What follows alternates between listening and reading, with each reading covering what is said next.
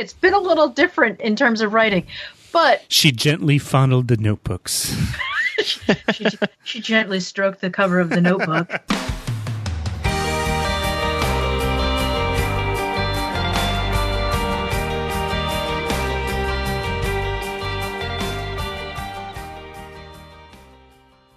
Hello, and welcome to episode 108 of the Erasable Podcast. This episode is sponsored by In Defense of Paper, once again, making high quality notebooks sourced and manufactured in the U.S. Visit indefenseofpaper.com slash erasable to check them out and use coupon code erasable to save, save $5 off your purchase. I'm Andy Welfle, signing in from the last week of National Novel Writing Month. Uh, tonight I'm broadcasting with my steadfastly noveling co-host Johnny Gamber, and we are joined by um, by somebody who is a good friend of the show. No doubt you'd know. Um, uh, Les Harper from the RSVP podcast, who, uh, may I just say, has already completed her 50,000 words um, a week ahead of schedule, um, by like well, well before the end of November, no less. Hey, Les, how are you doing? I'm good. How are you guys doing? Very good. Congratulations. Thank you. I I bow to you. Johnny, where are you at? Um, I am like a day's words. I mean, one day's worth of words ahead. Okay, So nice. this week I can start taking it easy. So you're Nice. you're kind of like you know following up close behind. Yeah, Yeah. I'll probably hit forty-five tonight if Nice. I write a little more. Very cool. So we're um, we're going to dig into that later. Um, I have a lot of kind of like interesting process questions for D. Um, sorry, not D. Less. Different RSVP host. I have no idea what I just did there. Uh, Les, I have a lot of interesting pro- process questions for you, uh, just because you you've been so um, you've been so good about like posting like your word count and kind of like using the community to kind of like hold you accountable for doing that, which is which is interesting. Um, so yeah, we uh, we're going to get there, uh, but first let's jump into some of the tools of the trade. Um, Les, what are you consuming and what are you writing with and on? So I am currently consuming a decaf chai. It's uh, I and I had didn't add any milk to it, and I'm kind of kicking myself for that right now because it's not that creamy chai taste, but the spice is just right. It's a nice winter warming kind of tea. And uh, I'm I'm still ashamed to admit that I am watching the newly rebooted Charmed on the CW. Well, after your your raving review of that uh, of Charmed on the latest RSVP, I'm like, well, but I also like pointed out that it was crappy. yeah, So, yeah, I mean, exactly. It's so bad. It's Exactly. so bad, but I can't help it. Like it's like witches and magic and all like drama. It, so I can't help it. I love that there are Uh, like women of color, like they're all women of color, right? Yes, and one of them is a lesbian. I'm totally Yeah. queer baited into watching it. So I'm uh, I'm I'm digging that. Um, and I am writing with a blue black Uniball Signo DX 0.38 and a Story Supply Company morning notebook. Have you guys seen those? Oh yeah, those are pretty. Yeah, Oh, uh, Vito sent us some. I think. so gorgeous. He sent me a pack, and Yeah. I can't like I can't stop fondling them. Like they feel so good. yeah. This is an after dark episode, is it? It's Yep. not the We're just gonna go it's not the straight, straight to. After Dark. Fondling, fondling notebooks. That's our title of the show. Uh, Oh. What about you, Johnny? Um, so it being National Novel Writing Month, the only thing I'm consuming is Poldark, and um, more coffee than I will admit to. is this is this like your second time through with Poldark? Because I feel like you've watched a lot of Poldark. Yeah, we started over, and then um, now we're binging season four, which means we're gonna have to watch it again next year. Because, like, I mean, there were plot lines and characters and babies, and like, whoa! I'm glad I watched this. I didn't remember any of this. Yeah. And you know, that's the kind of show where you got to kind of have in your head the difference between the old wigged white guys to like keep one from the other. Yeah. I Yeah. So I, fin- I finally got over my, my what is it called the putrid throat or what what is that? what is it called? so Dwight Enys, aka Shaved Tim. we talked about that last year. I think he looks like Tim, minus the beard. we did. In fact, there's that one episode where, or there's a few episodes where he has a beard when he's a um, French prisoner. Spoiler alert. Um, where he really looks like Tim. Like, oh my god! But his voice isn't as deep or silky. Nobody's is. Yeah. and um, so uh, someone I don't. He used to be in our Facebook group named J- Josiah Keene in Utah. Sent me a message the other day asking if I wanted to purchase um, half a dozen of the blue dipped Palomino HBs. To which the answer is Mm. hell yes. So they came today, and that's I'm writing with one of those, Nice. which is super fragrant. And I write notepads and company Keats on Autumn Book that I'll talk about more later. Hmm. Yeah, I bet you, Andy. Um, I am currently consuming because I'm a dirty hipster a lemon Lacroix. Um, although I'm not so hipster as to say Lacroix. It's from La Crosse, Wisconsin, people. yeah, uh, it, it's it, yeah, Lacroix. Yeah, right. Yeah, um, it's pretty good. It's uh, it's uh, it's super ubiquitous in like tech company offices, and I'm holed up in a conference room at work. So this was the the flavor that I went for today. Um, and um, we just finished over the Thanksgiving weekend. Um, have either of you watched or heard of the Romanovs? I've heard Oh, of it, haven't preview. watched it. Yeah, it's um, it's really so. Uh, Matthew Weiner, who is the creator of Mad Men, um, made a six no eight part miniseries for Amazon Prime Video. Um, that's basically about they're disjointed stories that are just unified by the idea that like one of the characters or some of the characters are descended from the the Russian royal family, the Romanovs, and they play varying levels of importance in each of the stories. But they're just these little vignettes, and really, it felt like um, uh, Matthew Weiner just wanted like an excuse to produce like eight short films because each of them are an hour and a half long, and they're really good. They have a lot of the characters that you know and love from television. Um, uh, both uh, the people who played Roger Sterling and Joan from Mad Men are in different stories, and um, just a just a bunch of people. They're really they're all really good. Um, but Oh, they, and yeah. two people who played Hemingway, Jack Huston and uh, Corey Stoll. Yeah, yeah, yeah, yeah. They're it's a it's really good. They're um they connect very loosely to each other, but they're I mean, and you you learn a little bit of history too. Like you learn about like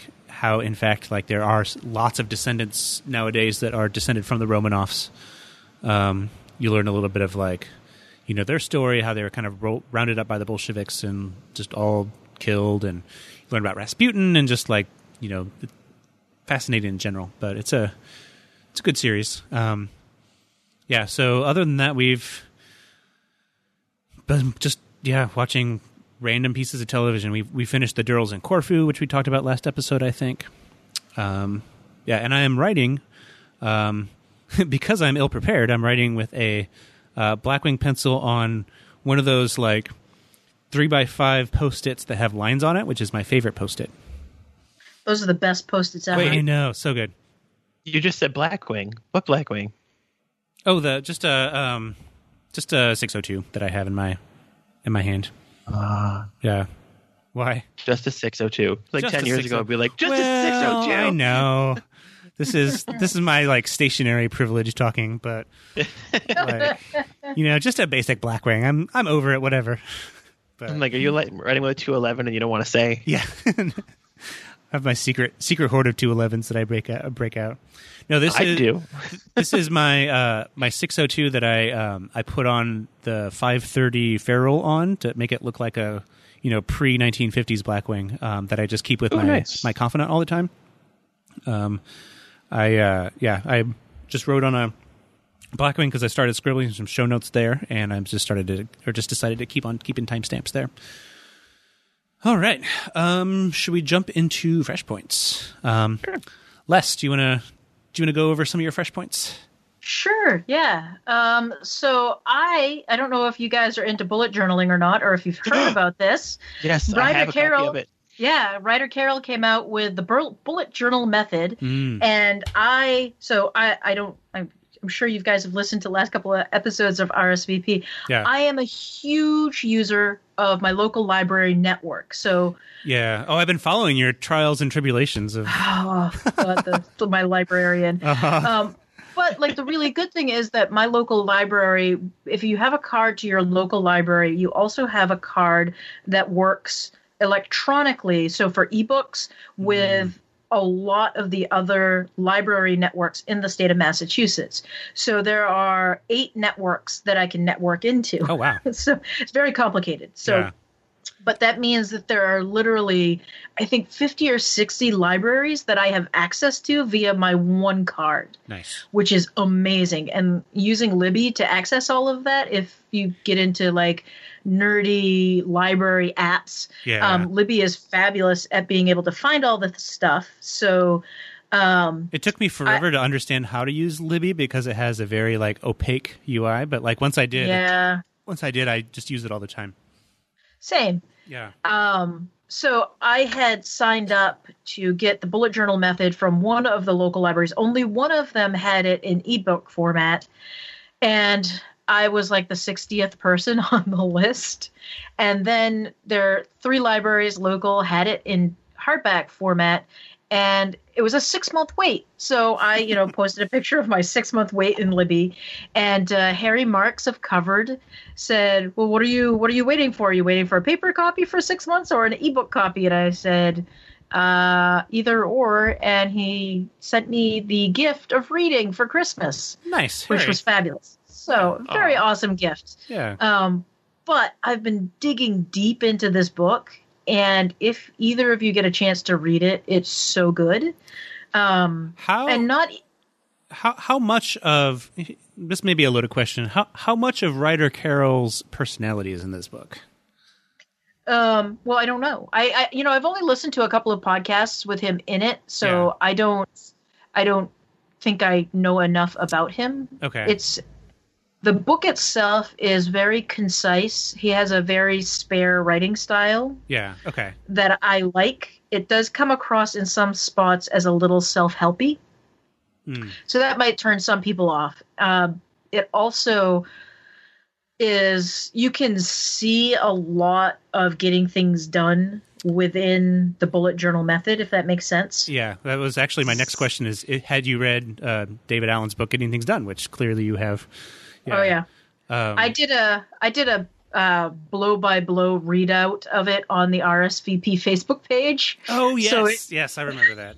It included a lot of my rage at being a du- at the dude bro ness of oh, it. Yeah. Um, and actually, Dee and I, in the next episode that's coming out this Wednesday of RSVP, I got my wife to read it. So my wife has ADHD. And um, I was thinking, well, you know, maybe getting things done would help you get organized because definitely it's something that's helped me be organized despite the tone of the book. Yeah. And my, uh, I'll let people listen to RSVP because I talk about it a little bit. My wife's like, I don't think I like this guy about um, getting Yeah. things done because he narrates his own version of it. And it's a very over the top. She's like, it's like listening to my dad read a book to me, and that's uncomfortable.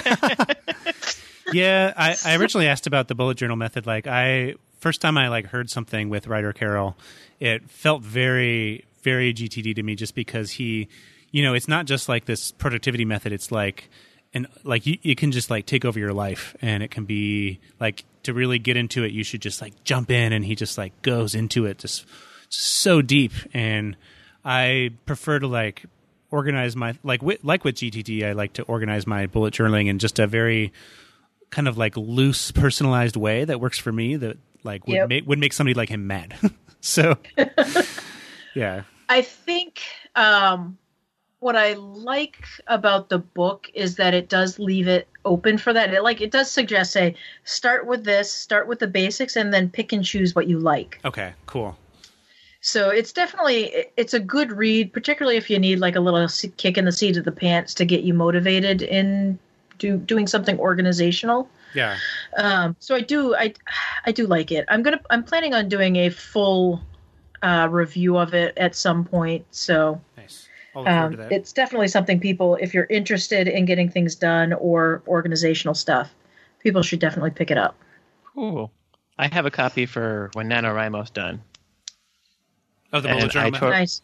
Yeah, I totally bought the one that comes with the stealth version of the bullet journal journal too. Is Nice. it is it a Because? I'm that guy. Yeah, it's a it's a Leuchtturm that has um like black gilding on the edges of the pages, Nice. which is which sounds kind of like eh, but when you see it, you're like, oh yeah. Um, so the other thing is, what did you guys think of the Baron Fig blackout bags and everything coming in black now? I yeah, that I'm I'm glad we're talking about that. I like the thing that interests me, which is like almost all the time what interests me about Baron Fig is the Black Confidant. I am so glad that exists. It's been something I've been wanting for a long time. Um, and the rest of the stuff, like the the blackout bag, is like pretty cool, but like yeah, the rest of it's like cool. It's in black now. That's awesome. But Yeah. yeah, No black pencil. I want a black pencil. No, no Yeah. black pencil. Yeah, that it'll still look really nice with the original archers, just because I think those grays will Ooh, go yeah. very will go very well. Yeah. But Yeah. I think I think Hagen said it best in some group or another um, that like like we have a feeling that they like you know the archers aren't like super high sellers and they probably had to order such big minimums that it's going to be a while before they run out of of these archers. Yeah, For sure. But yeah, I'm I'm I love that black confidant. I'm pr- probably going to get one pretty soon because I definitely don't have enough confidants. Mm. yeah, The other thing that I thought that was really interesting that they kind of rolled out at the same time and kind of quietly is that their bags are waterproof now. mm-hmm. And I, it's it seems like a really strange thing to roll out super quietly. Especially like i i feel like i've been sh- sort of like shouting into the sky about this for a long time. Like that was the main reason why i don't use my my, my like slimline backpack is because you know it's not doesn't rain a lot in san francisco but it, when it rains it rains. And i can't have it like soaking through and getting everything wet and I appreciate that, yeah, that it is waterproof. And when I said something in the Baron Fig group, Joy was like, "Oh, hey, take take a look at this." I was like, "Great! This should have been like your title feature for these new bags, right?" Like, I agree. Yeah. Yeah. but yeah, I'm um, I've been thinking about like that that new slimline backpack, and I can't remember. Did we talk last episode about the satchel? No. Yeah. Um, Les, what do you think of that satchel? I, I you know, I'm not a big. You mean the little tiny Yeah. mini backpack thing? Yeah. Um, meh. Yeah. I, I don't really have a lot of thoughts on it because it's too tiny. It's it looks like a purse to me, and I, I have other bags that fit that sort of um, spot, if you will. I have man purses that fulfill that, um, and I don't like crossbody Yeah. bags that sit in that way. It just, I know for okay. First, I'm just gonna say it.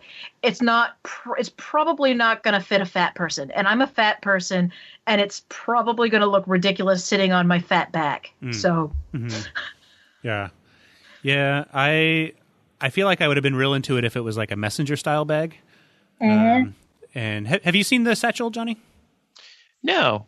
I missed it somehow. It's their um, it's their new form factor um, of a bag, and it ha- has enough room to fit like you know a notebook and like a tablet and some like basically like a day like a city day bag kind of a kind of a deal. Um, couldn't really put like a laptop in there probably, but enough to no, like- they've they've said flat out it won't fit a laptop. yeah oh, um, that's cute. yeah It's cute.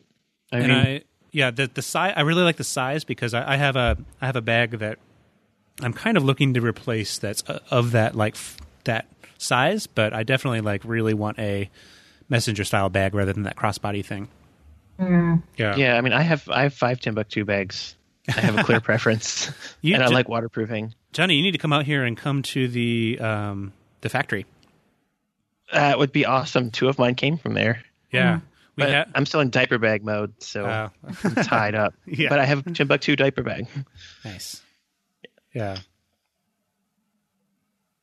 So yeah, big fan of that of Baron Fig bags. Yeah, that's cool. Yeah. Um, so my last fresh point is uh, the RSVP sticker sale. Yay! And uh, I just wanted to thank you guys for mentioning it on your show. We're doing really well. We are, so I have, I think, 80 sets left. Hmm. And um, Lenore has a bunch squirreled away. We're planning on sending some people out to um, some packages from Lenore's place. Um, but yeah, you know, like people have been buying them up, and I'm so surprised at how large the orders have been. Like I expected people to order like one package or two packages, but and I threw the ten pack up there just as kind of a joke, Uh huh. and people have been ordering it. So Yeah. um, that's been pretty awesome. I ordered stickers. Yeah, I ordered eight of them, and I, I really love that um, you didn't just like you know whip something up in like Photoshop and send it off to Sticker Mule. Like you like had these designs and like letterpress them. So I love how yeah, unique that's they all Lenore. Yeah, yeah. Good job, Lenore. These are these are awesome. I Yeah, I was telling Lenore, my kids took a lot of them and stuck them places. yeah. I'm not I surprised. my my computer took a uh, took a took a crap on me, and I'm using a loaner computer right now from work. And once I get mine Mm-hmm. back, I'm gonna find a find a good spot for that. Nice. Yeah, I think the uh, I think the B one is my favorite. That's what a lot of people are saying. Yeah, I really enjoy the um the inkwell. yeah. That's one of my favorites. That's fun too. But the B the B in orange, or there's this like deep dark navy blue that almost looked like black. The yeah, mm, yeah, so good. yeah. and uh, it's Lenore uh, knocked it out of the park. it's going to a good cause. I, I understand you have placed uh, some microphone orders.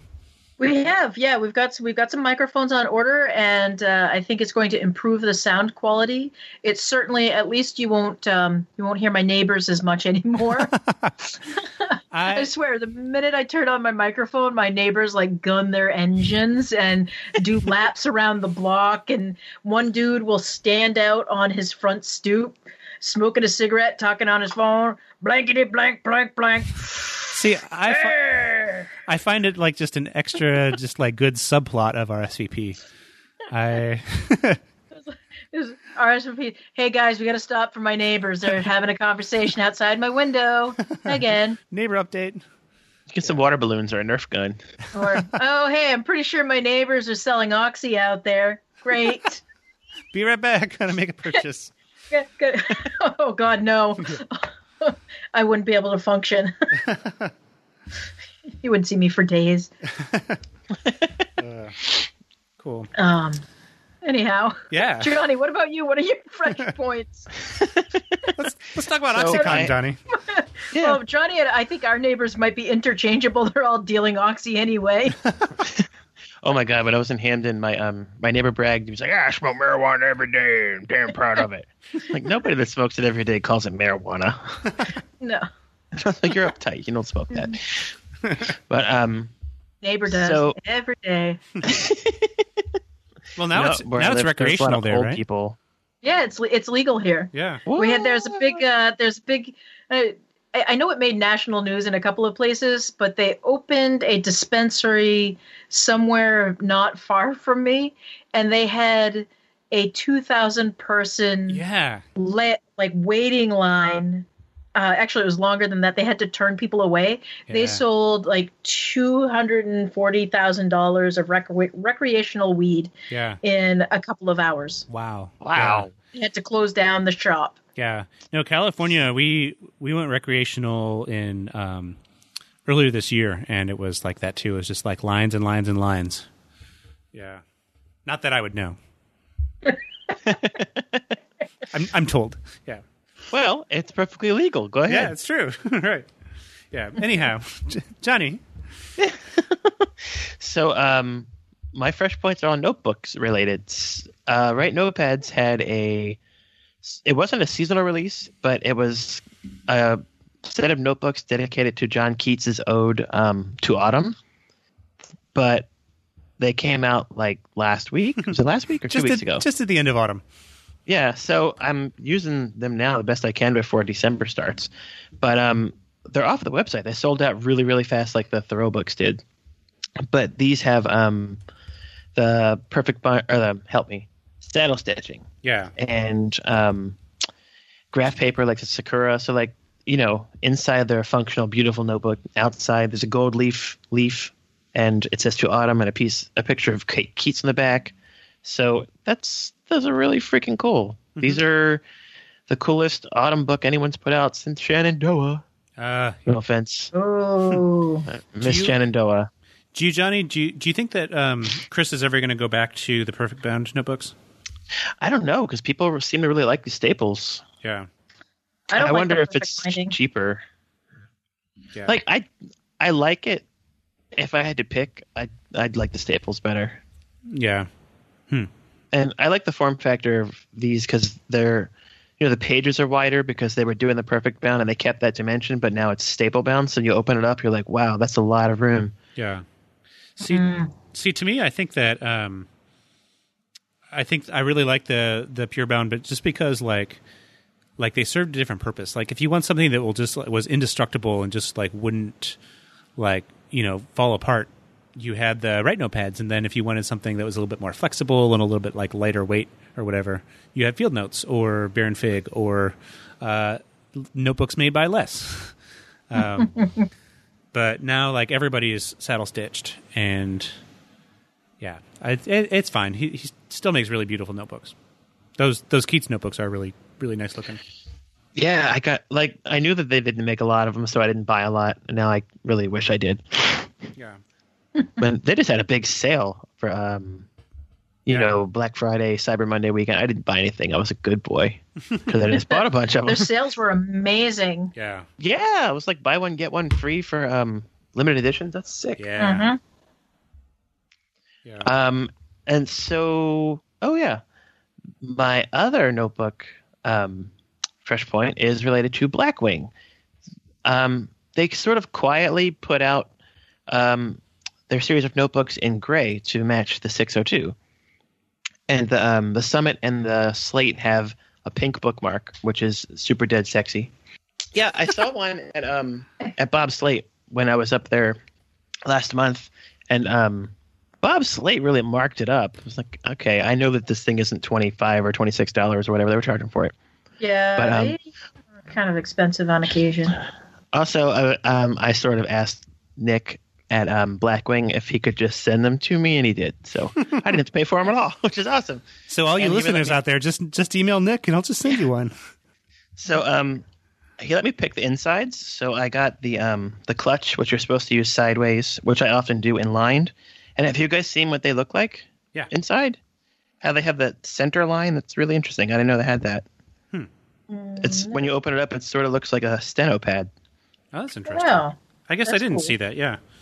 I haven't seen that. Yeah, and like, what? So I keep thinking these are expensive because when these came out, they were fifteen dollars for a set, and that was back when Field Notes and um, Write Notepads were ten. I was like, wow, that's a really big price jump. And then I forgot that everything's thirteen now, so fifteen is not that much more. But these notebooks are like really freaking nice. The quality control is good. The paper is amazing. The binding is nice. I don't know why I don't use these more often, but now I have three new ones, so that's awesome. Thanks, Nick. and um, you know, the other thing is, you know, the black ones are really cool and the white ones are cool, but them being soft and using graphite, they get really dirty. The gray has like a really interesting depth to it. They're kind of shark looking. It's really cool. See, which Like, is these Yeah. are my favorite. which is cool because like you know the 602s have that shark look to it and in the pictures that i've seen of those gray notebooks like to, at least to me or the pictures i've seen they look super flat and so i was like these don't feel like they would match at all but yeah when hearing you describe it makes it sound way closer looking to the pencil than i was expecting Yeah, the the texture of whatever this um, polyurethane is yeah really comes out in the uh, gray. Like these are really freaking sweet. I kind of feel like a jerk for not buying them, but I'll use them up and buy some more. It'll it'll work out. yeah And also, I think you've got some too. The pins, mm-hmm those are pins, super cute pens. yeah Oh my god, they're like the little enamel pins have you seen those I had- Wes? I haven't seen. I've seen pictures of them. Yeah. Lenore was having some serious FOMO over them. Uh-huh. yeah They have them at CW also. I don't think they're going to go anywhere. I last thing I need is more pins. There's so many out there, but Oh, but they are really they're really cute. I just put one on my safari jacket. yeah, I had these for my kids because Yeah. Charlotte really likes the pearl, but I think they're going to. I'll get them for him for Christmas. Nice. Henry likes a 602, and I'll take the extra MMX, so Yeah. that'll work out. And um, also in Black Notebooks, Field Notes came out with their winter edition. Yeah. So I don't know. Do you want to talk about that, or save it for a winter edition episode? Um. Although we may or may not ever get around to that with the holidays. Yeah, we'll see. We usually skip a cycle for the holidays, which is a whole month. So I don't know. Yeah, we'll let's let's save it, and if for some reason we don't get back to it, we'll just talk about it like later um, after everybody's already experienced it. But um, Yeah. yeah. I mean, they they never are going to go wrong with selling a black notebook. Like that's just sort of like an instant like seller for them, and this one just has a fun fun theme. Yeah, and if if you live under a rock and don't know that they came out early, Yeah. like go check them out. They're freaking sweet, and the video was really cool, Yeah. as the last few have been. Yeah. So yeah. Cool. So those are my very paperish Yeah. fresh points. What do you got, sir? All right. Well, the first the first one, uh, all I taught I typed in the uh, the doc was in, in all caps, "silly putty." Um, so I I don't know about you two. Uh, well, actually, I know for a fact Johnny is, but like I, I don't know less. Are, are you a fidgeter? I am indeed. Yeah. Yeah. So I am definitely a fidgeter, and I have done things like um, I backed that uh, uh, fidget cube when it came out, which Nice. I regret because Oh. it's it's like it's fine. It's just like is a very prescriptive fidgeting method. Um, I fidgeted with the with the spinners because like you know 2017 was 2017. it was all the rage. uh, they were the pop pop sockets of 2017. Uh, I fidgeted with pencils uh, mostly. Like that's kind of why I like started keeping it just on my desk, even when I wouldn't use it for a while. If I was just on my computer, I fidget with a pencil. Um, however, sometimes you find yourself uh, accidentally stabbing yourself when you fidget with a pencil, and Comes Uh, with the territory. yeah.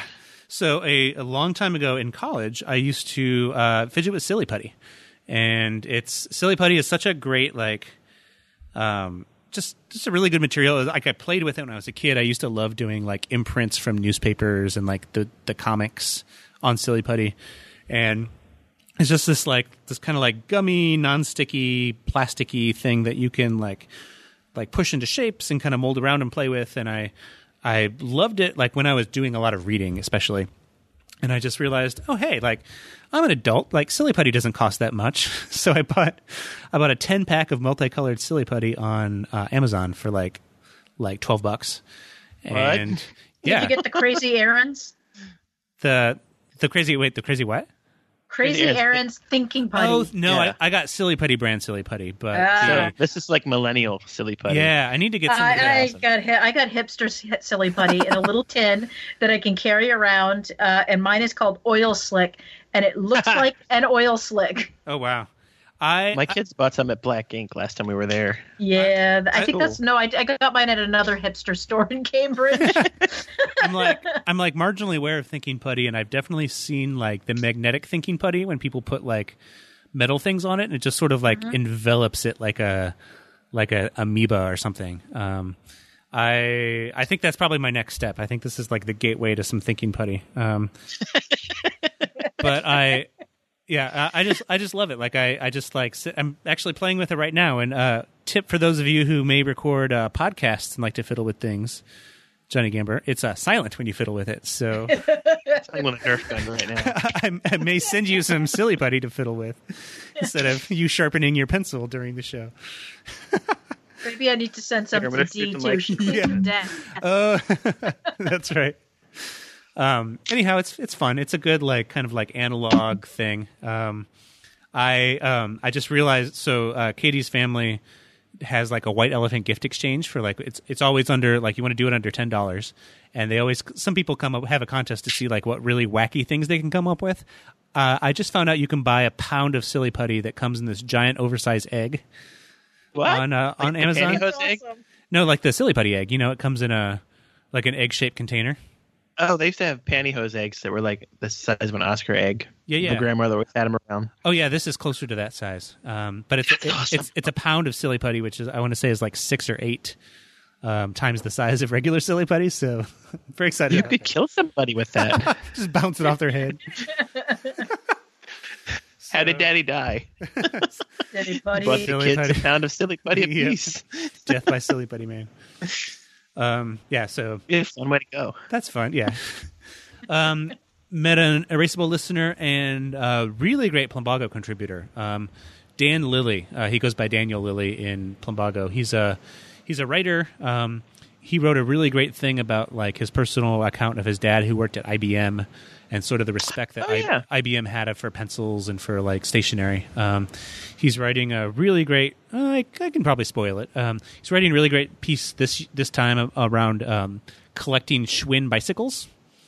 Um, Schwinn is a yeah um, very collectible bicycle, and he just talks a lot about that. He's a really interesting guy. He was in um, San Francisco for uh, Thanksgiving, and we met up and had coffee and just talked. And yeah, he's a he's a cool guy. So whenever I whenever I meet an erasable listener, I like to just to just talk about it here. So if ever you have a chance in the group or elsewhere to talk to Dan Lilly, be sure to do that because he's super interesting. Uh, last thing I'll mention is um, uh, we spent our uh, day after Thanksgiving um, just organizing and cleaning and doing some like you know pre 2019 like organization. And one of my big challenges was to take all of my stationery collection and go through it and try to reorganize it and keep it together um, and weed out stuff I didn't want. So I decided to uh, really weed out my uh, advertising slash souvenir pencil collection, which I had. I probably had like four or five big cigar boxes full of them, and I kept some of the ones that like had to do with Fort Wayne or had to do with like things that were close to me. Um, but the rest of them, I decided I'm going to put them in a flat rate box and send them to uh, Chris Jones to pick through and find ones that he wants to write about for Graphite Confidential, and then have him Oh, do- awesome. have him donate the rest of them to C- CW Pencils like um, vending machine. So Cool. you know they have that like Nice. that like vintage pencil like vending machine. But man, I have so much junk. It's it's not even funny. I got rid of I got rid of some notebooks. I sent them to a teacher friend of mine, and I um I just realized how many duplicates of things I have. Um, and I also realized that so often what I don't do, uh, and I've heard Brad Dowdy talk about this with his pens, um, is often when somebody like sends me stuff, I don't do any sort of like processing of them. um, so yeah, I have uh, I have so much stuff that I went through, but also still have. So um, yeah, if anybody uh, has an idea for like, and, and that's a topic I want to like have for the future. Um, how how one organizes their pencil collection, like. Like, do you organize it by manufacturer? Like, these are all my German pencils. These are all my Japanese pencils. Um, Les, you have a lot of a lot of different kinds of stuff, but do you have enough stuff of one kind that you organize it in such a way? Um, well, I have. So I, I created a couple of rules for myself to keep things down to a minimum. Yeah. Because I have an entire studio that I could pack full of crap if I really wanted to. Yeah. Um, but for pencils, I have it so that I can only have these two small drawers, which actually will hold um, uh, dozens and dozens and dozens of pencils in the box. Uh-huh. Um, and once that gets full, I donate anything that doesn't fit. But um, Nice. in terms of organizing it, there's not really a right. Like I have all of my like Staedtler together. I have all of the like European brands in one box, and then all the um, Japanese and Asian brands in another drawer. Mm, hmm Um, so it's sort of sort of by country and brand Okay. within those two drawers. And then I have random cups of things that are been sharpened yeah. that uh, I should probably start using. oh man, the the, So- ran- the random cups of things I found around my house. Like at, at some point, and I don't know when, I took two random mugs of pencils and put them in a like storage box. Just like mug and all. Like what was I don't know what I was thinking. Uh, there you go. Yeah. Yeah, I'm thinking Yeah. I'm going to end up taking some to work and just leaving them on a desk because stuff just disappears at work, yeah. um, either by staff or clients. So eventually, pencils will just disappear. Um, Yeah. so, That's good. and then pens and things. I have just cups of pens, yeah. but I don't. I don't seem to amass as many of those as I do pencils. Yeah, I realized I I had way more pens than I thought. Like I, I sort of like subconsciously collect them, but I sort of realized that uh, for years I have been uh, stealing. So at restaurants, I've been like if they have like their brand, the restaurant brand on a Bic Clic, I'll take it. Uh huh. And what I what, what I usually do is I if if I like had a good relationship with the server, I usually like tack on an extra five dollars to the tip and have a little note that says because I stole your pen your your pen. so I I realized that yeah I have probably like almost a dozen Bic Clics that have restaurant brands on them. Some of them are really cool though. Yeah. They'll get a good combo. yeah. Yeah. Do, do you all have um, Buca di Beppo's? Do you know what that is? The what? No. Buca di Beppo. It's like an Italian chain. No. Uh, No. We I, we don't have them around here, but my sister has them in Orlando, and they had a pen with their brand with their name on it that was a Skillcraft pen, um, like the kind used by the U.S. government. Nice. Yeah, and I, I, I when I saw it, I, I was in Orlando visiting my sister, and we went to go pick up some food, and I signed with my uh, signed my credit card slip, and I was, I was so excited. I was like, "This is a Skillcraft pen. You never see this. This is the pen used by the like U.S. government." And I, I got the same look that I think your librarian gave you, Les Like, like okay, freak. Weirdo. yeah, and Weirdo. luckily they were just like, "You can have it if you want." I was like, "Okay," so enthusiastic. Kitty was just like, "Shut up." Um, Oh, what is this link you're sending me, Johnny? Uh-oh. So in, in Baltimore, there's a thing called Big Boys Bail Bonds. they're these really garish pens. They're like a knockoff of a Bic Clip, Bic Clip, and they're yellow with pink accents. Uh-huh. And they're like such a big thing. People will dress up as them for Halloween, or like there's a car that they, the company drives around that's designed after their pens, and they were selling them because they're so popular. and they're they're really nice. They have a fine blue refill. Yeah. I, I like how Yeah. the, the entire website is to order to order pens, and I click on order free pens, and it says, due to the overwhelming demand for our pens, Yeah. we are no longer accepting online orders at this time. I uh, I might have sent you some. I think they come tomorrow. Uh oh. I'll send you some too, Les, if you're interested. They're they're really cool pens. I was at an event and I got like 20 of them. I'll never say no to free pens. They're they're like surprisingly good pens. The, the Part of my are crap. problem. yeah, I was going to say that'll be your downfall. Yeah, the clips break off, but they're they're so ugly and they write so well. You're like, ooh, this is all I need. Oh, that's hilarious. All right, so um, I think that wra- wraps up for Fresh Points. Um, before we uh, in, jump into the main topic, I'm going to um, just talk about our sponsor a little bit. Um, so, um, yeah, this episode is sponsored um, for the third time um, by the good people at In Defense of Paper. Uh, they make really high quality notebooks uh, that are sourced and manufactured in the U.S. Each notebook contains 200 pages of high quality paper uh, with a really high quality vellum finish. That um, you know, usually vellum is not great on pencil, but this has been tried and tested by us, and uh, pencil looks great on it, um, especially a darker pencil.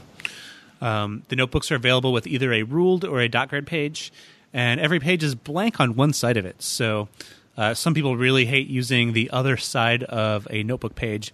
Uh, I myself actually like like using that blank side as more of a freeform side.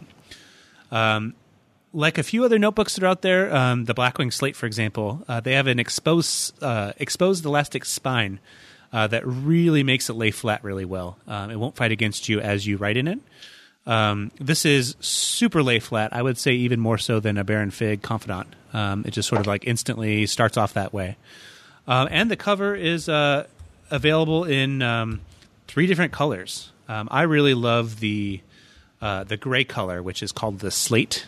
Um, in fact, uh, Johnny and I both uh, both got the slate colors ourselves because it's so good looking. Uh, but they also come in ember, which is a well ember color um, with a, like a kind of a burnt orange with a with a bright pink spine, and then also granite, which is a black cover and a kind of like off white light gray spine. So um, yeah, great colorways on these things. Uh, and they're fabric brown, which is one of my very favorite things in um, in notebooks. That's one reason I love the Confidant so much. Is it's fabric brown, and this is what really attracted me to uh, the, the In Defense of Paper notebook. Um, and as Johnny said, it has a really cool little imprint on it, um, which is like a what would you call that, Johnny? Like a geometric line drawing of a bird.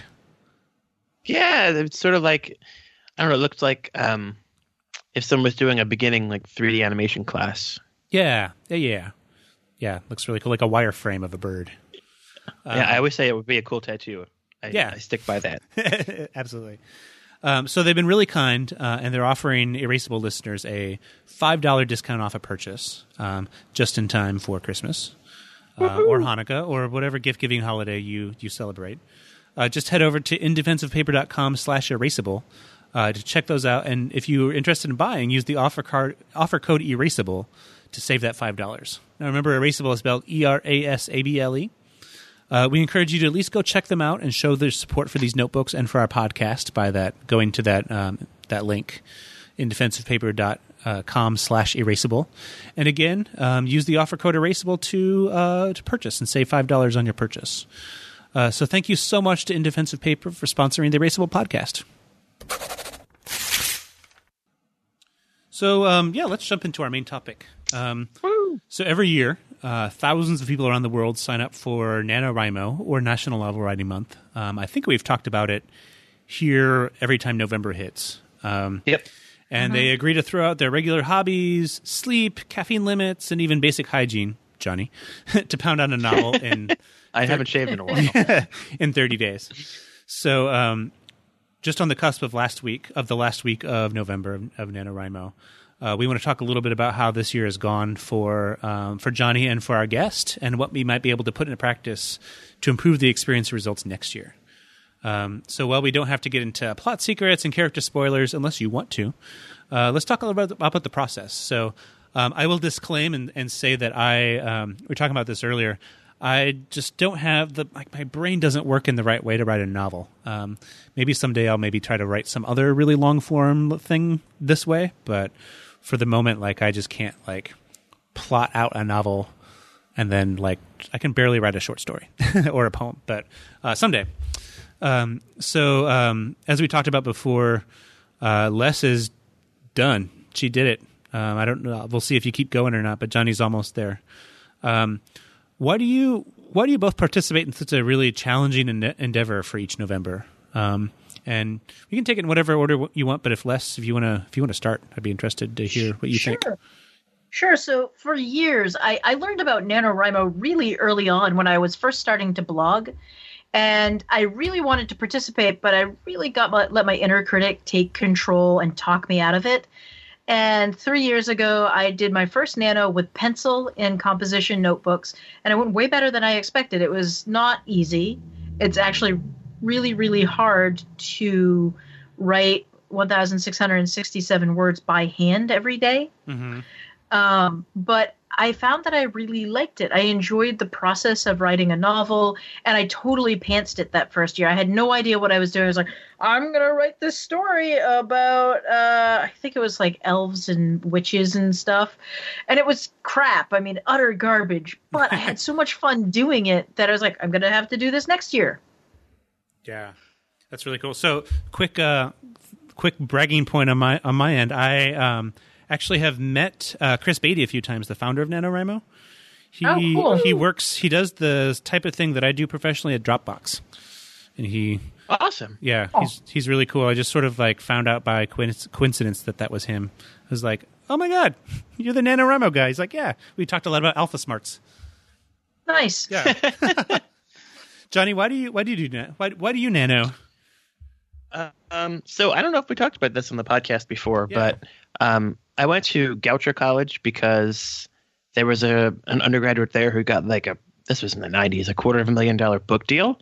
So they they had a really good writing program, and so far as I know, they still do. And I went to college to learn how to be a writer, and when I got there, um, so did lots of other kids. So I chickened out competition and majored in philosophy because you know that's easy. And um, this is my throwback to what I would much rather have done with my late teens and all of my twenties. And also, I hate myself. So It's never too late to go back NaNoWriMo and was get, hard. get another degree, Johnny. Oh man, Yeah, be that guy. yeah. What did you major in? Get the hell out of here. So, talking a little bit about the process um, of actually drafting the novel. Um, let's start with you, Johnny. How how did you how did you work on it this year? So, um, in the past, I was using uh, composition books because I really liked the, um, you know, sort of big uh, canvas. And this year, I picked up some decomposition books because those things are cute or sexy, depending which one you get. But um, so this year, I found a book in my stash of notebooks that my mom gave me for Christmas this year of Hogwarts, which um, was like an A5 Moleskine style notebook. So I've been using that and I started with um, some burgundy and brown gel pens, which match the book, which is brown, and it's you know November, and quickly it was like nah. So then I was using pencils, and I've sort of been jumping around between different pencils and different pens because you know if you use the same thing for too long, your hand hurts, Yeah. and you'll switch to a slightly fatter pencil and you're good. Then you're like nah, I'm going to use a ballpoint pen for a while. So I'm using one book and many things to write with. And Johnny, So th- far. this is one of those situations where, like, you become much more like, like, um, what do I sh- what do I say? Like pen, you become much more inky, right? Like you, You've done Yeah. you've done NaNoWriMo with gel pens before, right? Yeah, I think in 2014 I used all gel pens. In 2016 I only used pencils, which was fun. Last year I was using the Dime Novel books from Field Notes, Oh, that's right. which is that's a little rough for pencils. So I was switching around a lot last year, and like I I find you know if you sit down you're like, ooh, this feels good. You're more likely to write a couple hundred words with it. yeah, and, and and why gel pens? Um, I don't know. I just like gel pens, but Yeah. I've been I think most of it has been ballpoint pen. I know, like dirty words. I'm tonight. I was using a, or today a um, Zebra F402, which is their steel pen with the um rubber grip. Because it's the end of the month, and my hand just like hurts like hell all the time. Yeah. And Les, how about you? What is, what is your process for writing? So I start with a composition book and pen and pencil with just ideas. I jot down a lot of information or ideas about the characters, and then I do a quick series of writing out what I think I want to have happen in the novel. And kind of write out a loose outline in that composition book. And the composition book, I call, I end up calling it my novel bible. It's I carry it with me everywhere while I'm while I'm writing and working on that novel.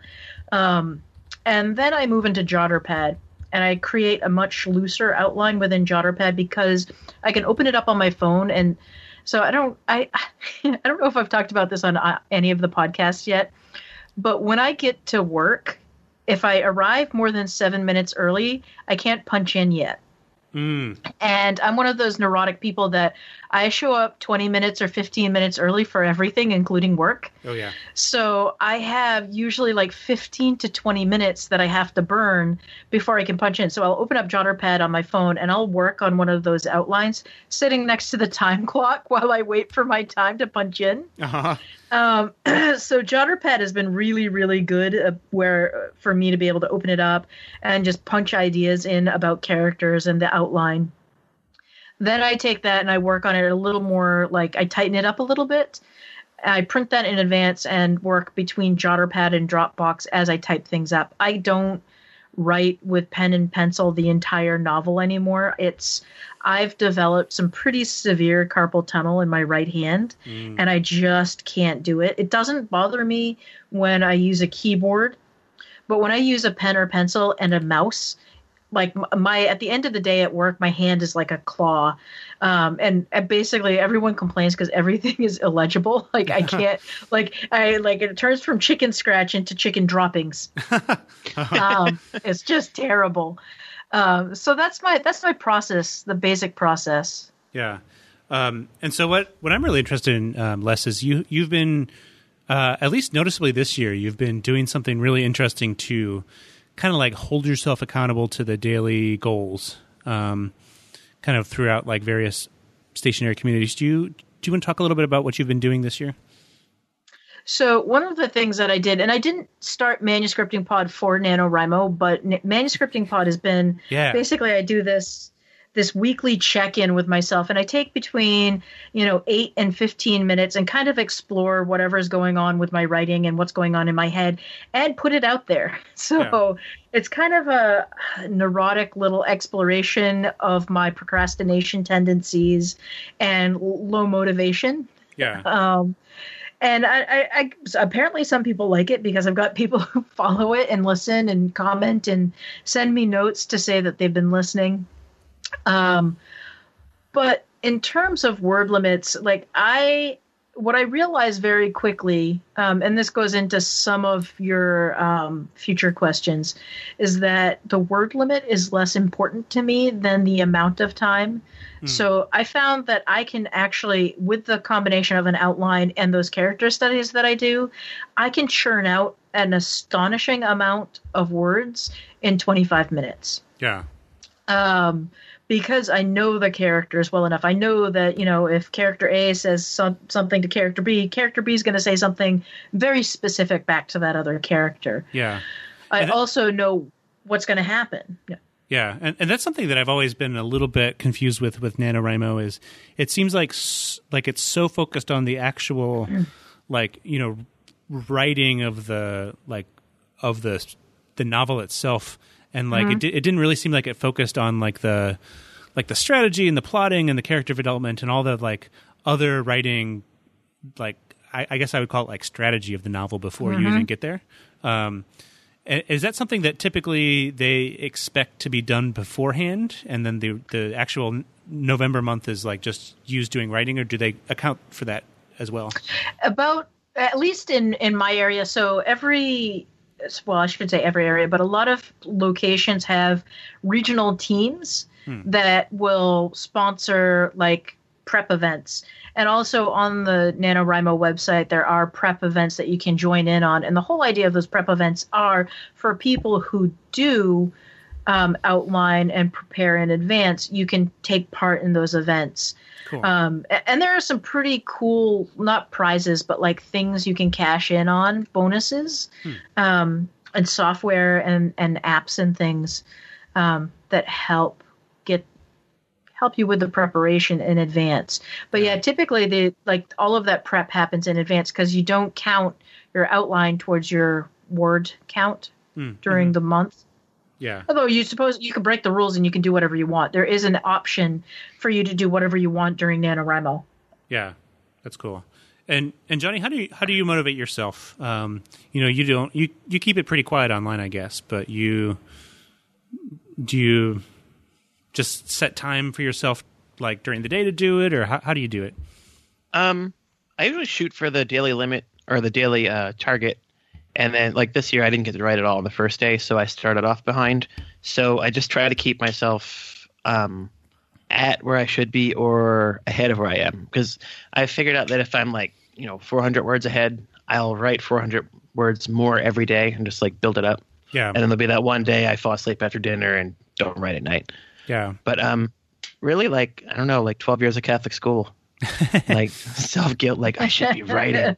so November is the month where I don't do anything at all. Like I don't read, I don't um, watch movies. It's like this, sleep, and like children.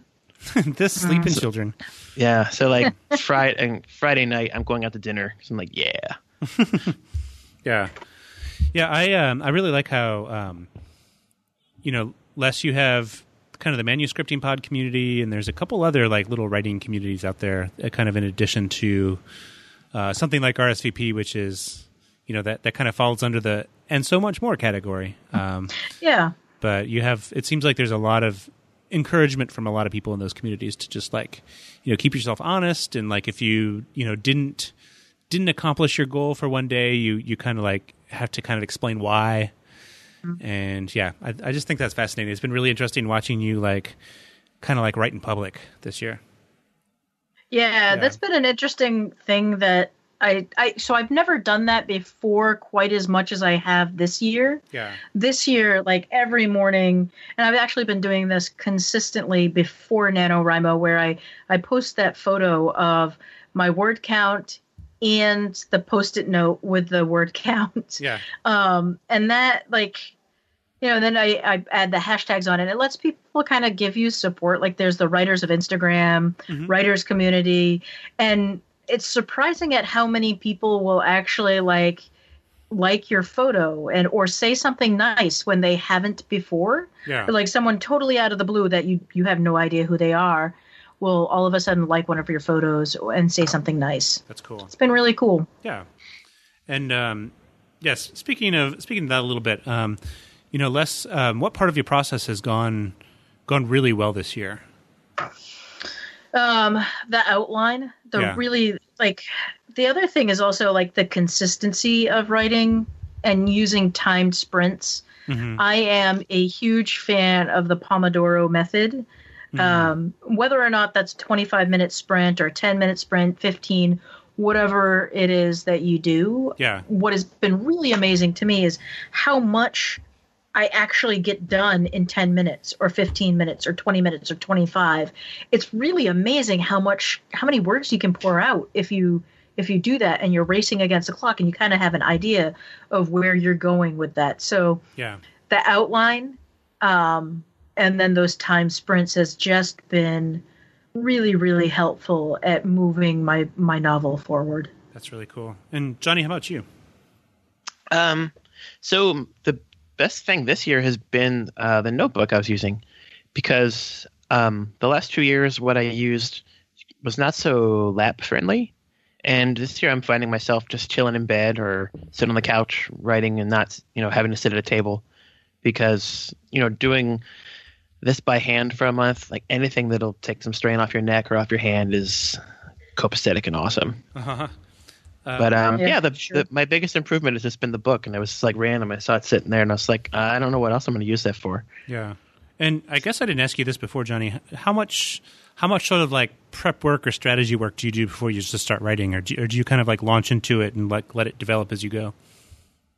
Um, so in past years, I've started with um, an idea and at least a few characters, and um, some idea of where I wanted it to go. Because um, one year when I did plot it out and spent a lot of time on that, I threw it all out and realized that I wasted a lot of time. Um, but this is speaking to the next question. Like this year, I didn't outline; I just had an idea, and that made it really hard to get going Yeah, this year. yeah, But it worked. It's working out. that's cool. Picked up. It picked up. Yeah. So so yeah, that next question, which is uh, which is what would you different do differently next year? And so Johnny would Johnny would outline more next year um, when he when he was floundering. But um, Les, how about you? I, I think I would work on my characters a little bit more in advance. Like one of my characters starts out in marketing, and then I realize that doesn't work with a novel. Uh, so I I would I would map that out a little bit better um, in advance of actually getting the writing done. Because now when I do my edits, I've got to go back and the, that first couple of chapters where she's talking about marketing, it doesn't make a lot of sense. So I'm gonna have to rework that a lot. Yeah. Yeah.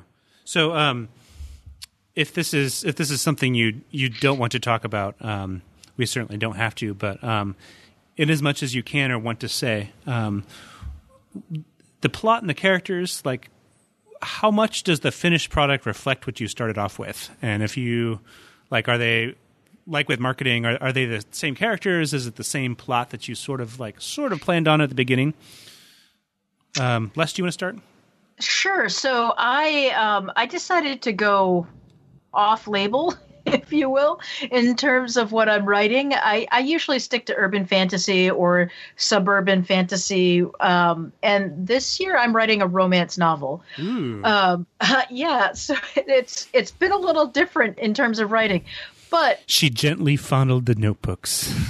she, she gently stroked the cover of the notebook. um, oh, jeez. You guys, are gonna- I'm gonna get, I'm gonna get laughing, and I'm not gonna be able to stop. Yeah, sorry. Um, um, so yeah. So anyway, so what's what's been really interesting is that um, I don't know if either of you have ever read no- romance novels, but they follow a very specific series of like this happens, this happens, this happens, this happens Yeah. And it's it can be a little formulaic but you can take that formula and you can twist it a little bit so Yeah. i think that what i've done with my i've twisted it a little bit there's a lot more depth to my to the characters i think that i'm going for um so it's a little more literary but it's still a romance Yeah. um but I think that I've really like those characters are still the same characters. I just realized that marketing wasn't going to fit for the story. Um, I'm trying to think of a good like marketing like like she finished the editorial calendar and her eyes fluttered. yeah, it that just it didn't work. Um, so anyway, it's like it, it definitely stayed with the ideas that I had in terms of like this is what the characters like and this is how I'm going to push them forward. Here's how like the wedge that's going to be driven between them to to make the final push towards the end where they figure out that that they're in love and they're going to get their happily ever after because if you do a romance novel without a happily ever after you will get like romance readers are One star. savage. they are brutal, bet. Yeah. savage reviewers. There's no happily ever after here. This isn't a romance novel. Um, and this is I do I do really I, I this is gonna, like going to be my first foray foray into self publishing. Yeah. So it's going to be really interesting to like part of what I want to do with manuscripting pod is explore the self-publishing journey with the listeners and Yeah. sort of say so this is what happens now this is where i am with the novel um, so on and so forth Yeah. so it's going to be really interesting to see what happens in the future I'd be really interested in like, you know, as you explore that, um, you know, checking in every now and then with somebody like Harry Marks, who like very intentionally is holding out for like going the more traditional published route. Um, I, I, yeah, I think that'll be a really interesting like point counterpoint kind of a thing. But for sure, like I, I read a lot of like genre science fiction and like just as if the romance novel doesn't doesn't end like with a happy ending, the sci-fi novel if it if it like you know has like inconsistencies or like factual inaccuracies when it comes to like some kinds of science, you get like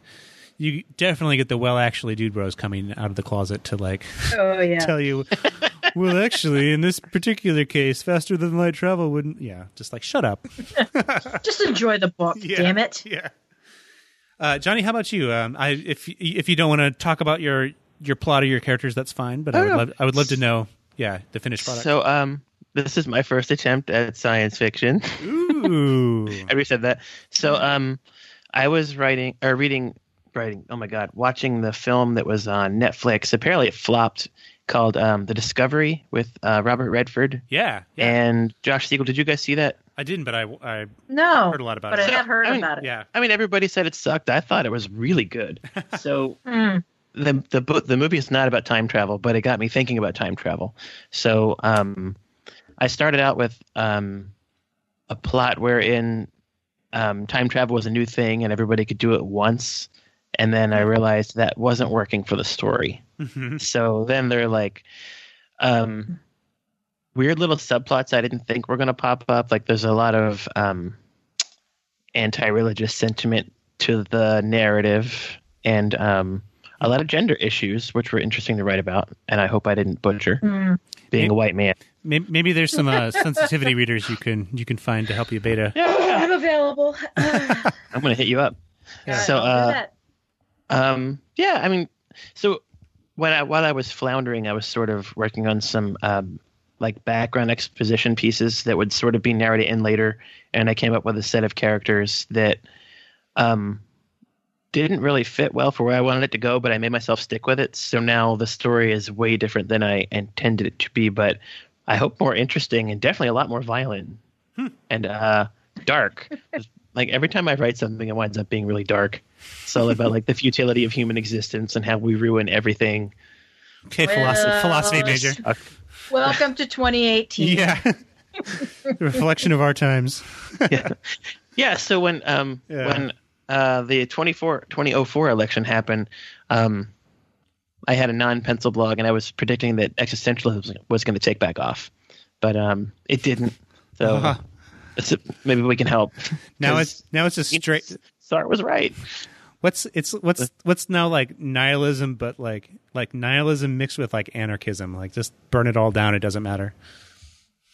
Yeah, I mean, I, I'm the older I get, the more I realize that Nietzsche and Sartre were pretty much right about everything.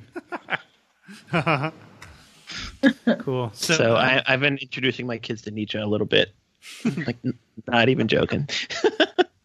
So, so relate, related to the last question. Um, so, within the actual like process of writing, um, what are some various surprises that you've encountered? And Johnny, if you want to start, Sure. Um. So, you know, I co-host a pencil podcast and What? have a pencil blog. so, I was surprised by um. There was a time, I guess it was like last weekend. I was sitting in a coffee shop, and it was one of those days where I just didn't feel like being there, and I was having some trouble getting started. And I brought a few Blackwings and like a gel pen or two with me. The whole time I'm writing, I'm like, this is not working. I really want a freaking Bic Cristal. Hmm. So I went home, pulled out a Bic Cristal, and wrote with it for like four or five days until my hand told me no more Bic Cristal for a while, and like took out a large like you can really write a lot with one Bic Cristal. yeah, Like if you didn't lose them, a pack of those would totally last you a school year. Absolutely. But um, yeah, that, I found that surprising. I mean, I know I, that I like Bic Cristals, but it doesn't strike you as a write fast and legibly, comfortably pen. yeah. That's, that's And a good it point. it was for quite a while. yeah. Les, how about you? I was really surprised at the amount of words that I could get done in a short writing session. It really only like to get the 1667 words that I needed per day. It took about an hour. Hmm. Wow. That's, yeah, that's that's fast. That's interesting. But I but I think it's it's having that outline and the structure because I know exactly like okay this section of the story has to lead to this and what I write during this session has to end up at a certain point. Um, Yeah. So yeah, I I don't know. It's like I wasn't expecting that, but also I think the other side of it is also leading up to NaNoWriMo, I started to write every day for 25 minutes. I wake up in the morning, make my morning coffee, sit down, and type for 25 minutes on a, on my novel. That's cool. And um, what, what is your primary typing? What like what do you type into, Les? So I use a Kindle Fire 8. Hmm. Um, so it's a it's the smaller size. Are you telling me you didn't buy a Freewrite? N- uh, uh, don't get me started. Um, no. Um, so I use that with an Amazon Basics Bluetooth keyboard. A It pairs seamlessly, and then at the same time, I have it paired up to a uh, Bluetooth speaker. So I got some tunes going. I got the the keyboard going, and I just sit down with my morning cup of coffee. I have a couple of cups of. I, I actually put my coffee into a thermos so that I don't break my flow.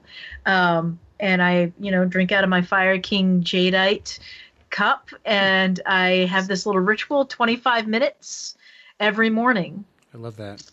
And um, and it's good. yeah, and you use you mentioned it earlier, but you use JotterPad, which that's like that that like kind of like minimalistic like markdown editor, right? That's a It is, and Yeah. it, it well, it does. You can do Markdown into it, um, but you can also. They have a couple of other. Um, I think Journey is one their app, their other app, yeah. but it's really clean. It's really simple. It's very easy to use. But what I really like about it is that it has typewriter mode, Mm.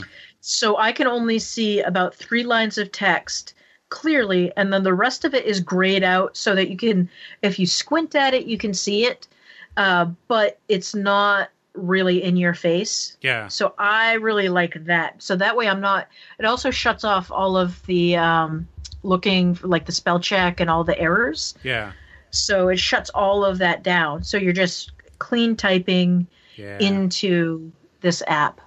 That- That's awesome. Yeah, I, I use a couple various like apps for the Apple ecosystem that are a lot like that. And mm-hmm. it's it's it's so funny to me how like you know just like we we have to like get back to basics of this writing. Like I mm-hmm. can I cannot write into Microsoft Word anymore. Like I just can't I just can't do it. There's like too much stuff happening. So I usually have to like even Google Docs is like there's just so much going on. I usually have to start in I use one called Ulysses, which is very similar to that, and I Yep. have to like type into Ulysses and then copy paste it into into something else.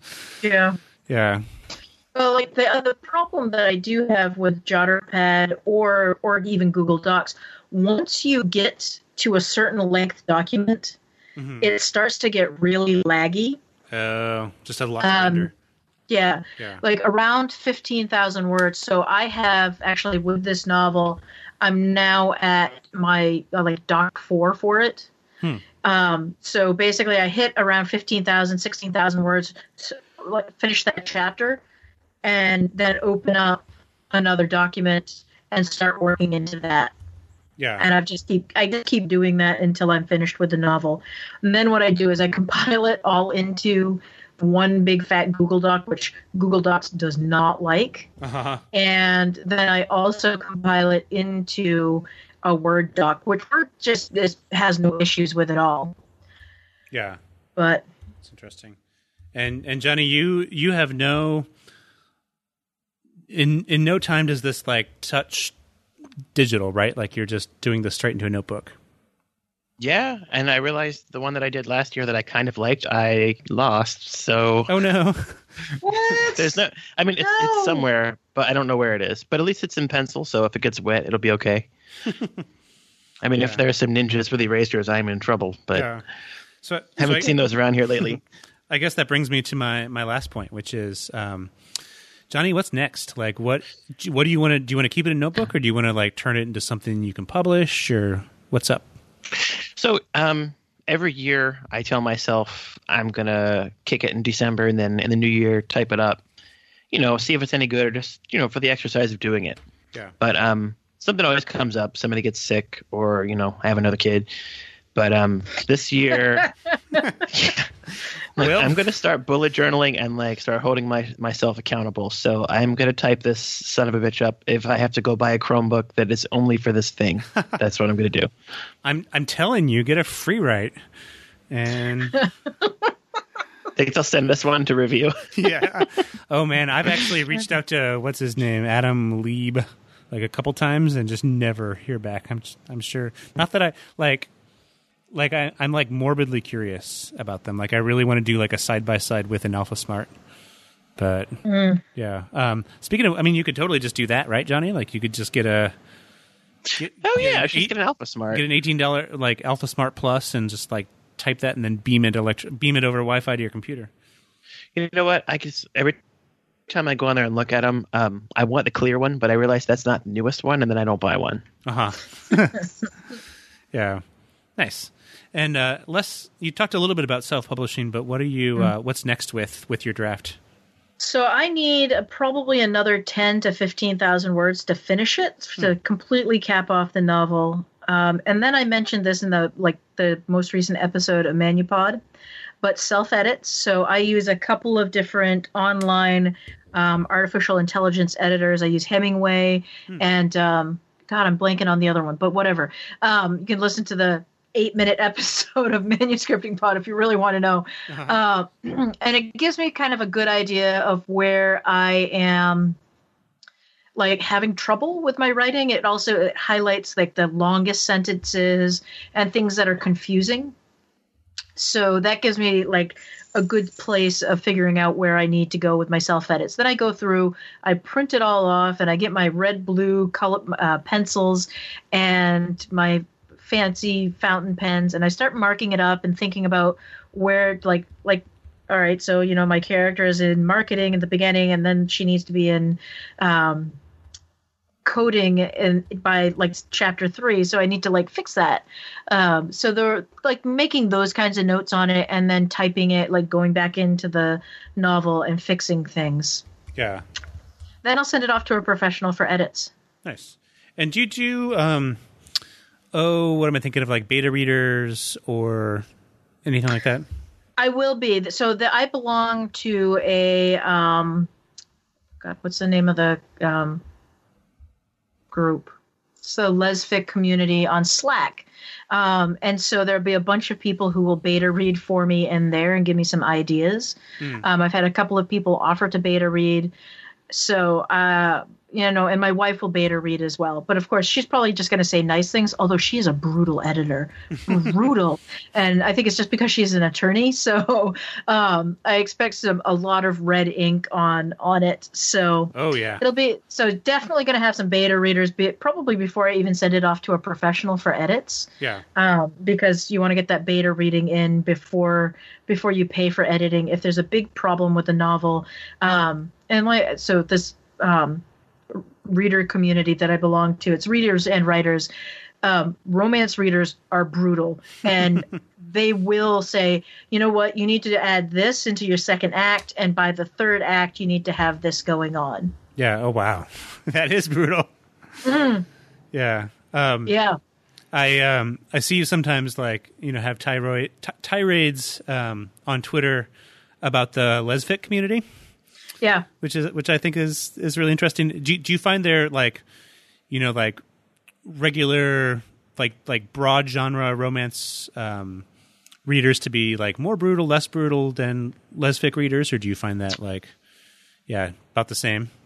I think it's about the same, but there's a little bit of difference. Like I think that within the lesfic community, um, people because we're so underrepresented. Yeah. Uh, see, I'm stuttering now.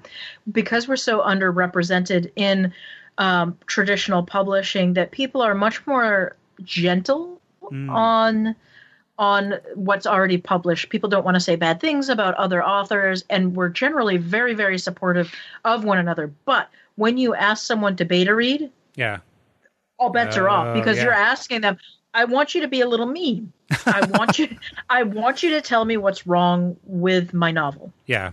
And so I think the gloves come off in that case, but even then, it's still kind and supportive. It's That's a very, cool. very close knit community, and Um, it's it's cool. Yeah, that's awesome. We I remember we talked a little bit about um, some drama that was happening when I was a guest on RSVP. Oh yeah, yeah, yeah. The um the cocky gate. Yeah, that's right. yeah, that's actually been resolved. So Okay, okay. um the lawsuit went through and um the Romance Writers of America won. It wasn't so much they the greater community I think won the lawsuit and the person who had um filed for uh, the trademark on cocky uh, dropped it. So they, they let it go and they're no longer harassing other authors. And uh, so, yeah, you know, I feel bad for that poor, like, it was it was a misguided thing that she was doing, Yeah. um, and I I think it's it's really damaged her career, Yeah. sadly. Um, but she made a bet. She made a pretty silly mistake there, but Yeah. it's been resolved. And now, That's like, good. you can follow bots on Twitter to uh, explore like different things that have been like trademarks. People like Hmm. spurious, like silly trademarks. People are going after. That's interesting. Like, so someone someone tried to trademark Space Marine. Space Marine. Yeah, which you can't really do. yeah. Yeah. It's a whole that's a whole genre in and of itself. That sure is. That's funny. Space Marine. Um, Johnny, do you have plans post? Like, do you have plans for self-publishing, or looking for real publishers, or is that way putting the cart in front of the horse? Yeah, that's. I mean, that would be pretty far off. Yeah. I'm gonna um try to shape it up a little bit and see if it's even worth a lot of editing work. Yeah. Cool. All right. So um, before we uh, before we sign off, is there any is there anything about this topic that anybody wants to talk about that I just completely missed? No, I think we've hit it all. Yeah. Yeah. Oh, so um, one question: How Yeah. do you stay? Uh, I don't want to throw the word sane around, but how do you stay sane during uh, National Novel Writing Month? Because I have a little trouble. You think this is sane? Do I really sound sane, Johnny? yeah, I Um, think so. I, I think in part like I like you I give up a lot of things during NaNoWriMo and I'm realizing now how much stuff I have to get back to. Um, like I schedule blog posts way in advance that's all written way in advance. Um, but yeah, like basically like I stay sane by giving up a few things and knowing this is going to be a little nutty. How do you stay sane, Johnny? Um, I don't know that I do, but um, if so, only just you know knowing that there's an end in sight. That like Mm. no matter how bad it gets, November 30th is it. Then it's it's back to being able to re shave. I, I guess I would have a follow up question for you, Johnny. Do you look at writing as a form of self care? Um, not this kind of writing, No. but um, in general, yes. Like that's probably like my main self care. But um, this is like torture sometimes. It's like, oh my god, my hand hurts. Like my eyes are crossed, and like, why am I doing this? But it's fun. And when you're done, you're like, holy crap, that was two thousand words. yeah, yeah. But um, I, this is sort of like the opposite of self care because then I start drinking too much coffee, which I know is not good for me. I'm getting some flack for that. Like, you know, how much coffee do you drink? Is if you don't answer the question, that's not good. That's too much. I don't know anymore. I don't remember. Changing the subject. So, uh, do you guys hear that? No. That's funny. Cool. Well, um, Les, thank you so much for joining us. This has been a lot of fun. I've had a great time. Yeah. And um, where where where else can people find your stuff on the internet? Uh, well, you can find me on Instagram and Twitter at Original LC Harper. You can find me on Facebook in the Erasables and RSVP and Manuscripting Pod uh, group. A lot of can- places. A lot of places. Basically, I'm all over the internet. Just follow the links. Yeah, yeah. We'll have uh, lots of links and show notes, but but for sure, like check out check out the RSVP pod, RSVP podcast. It's really great, and I, I really feel like you know a lot of people listen to Erasable for the conversation and for the chemistry between us us co-hosts, and like hundred percent, that's that's what it is with RSVP. Like they and they really do go a lot deeper on uh, things that aren't just pencils. Uh, sometimes we do, like I guess today we went deep on something that isn't specifically pencils. But um, one of, one of my very favorite RSVP episodes remains the one about chalk, just because like people have strong opinions about chalk. They really do. yeah, Yeah. Lenore like most of all. So um, yeah, really great podcast. Link in show notes. Um, so yeah, awesome. How about you, Johnny? Where can people find you on the internet? Um, you could find me at pencilrevolution.com and on social media at pencilution. Awesome. And I'm on uh, Twitter and Instagram as at a Welfle, and uh, you can find my website at andy.wtf or uh, woodclinched.com. So uh, this has been the Erasable Podcast. Um, we are on the web at erasable.us. You can find show notes for this episode and the uh, recording at erasable.us slash 108. Um, already to 108 episodes so far. Um, if you want to come take part in our community um, on Facebook, come to facebook.com slash groups slash erasable. From there, you can find links to stuff like the RSVP community, which is also really amazing. Um, Les is a uh, intrepid uh, moderator of both communities. In fact, um, you can find us on Facebook, Twitter, Instagram, um, as at Erasable Podcast. Um, wherever you get your podcasts, uh, we would love a review that helps us helps us be seen and helps us um, be discovered by other people looking for for good podcasts. Uh, our thanks again to uh, In Defense of Paper uh, for sponsoring this episode. They make high quality notebooks sourced and manufactured in the U.S. If you visit indefenseofpaper.com slash erasable, you can check them out. And if you want to save $5 off your purchase, you can use the coupon code erasable. Um, thanks again, Les. It's been a blast, and we will see you all uh, next time.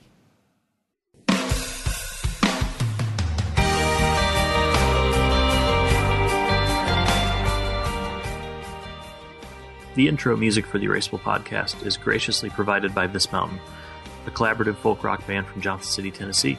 You can check out their music at www.thismountainband.com.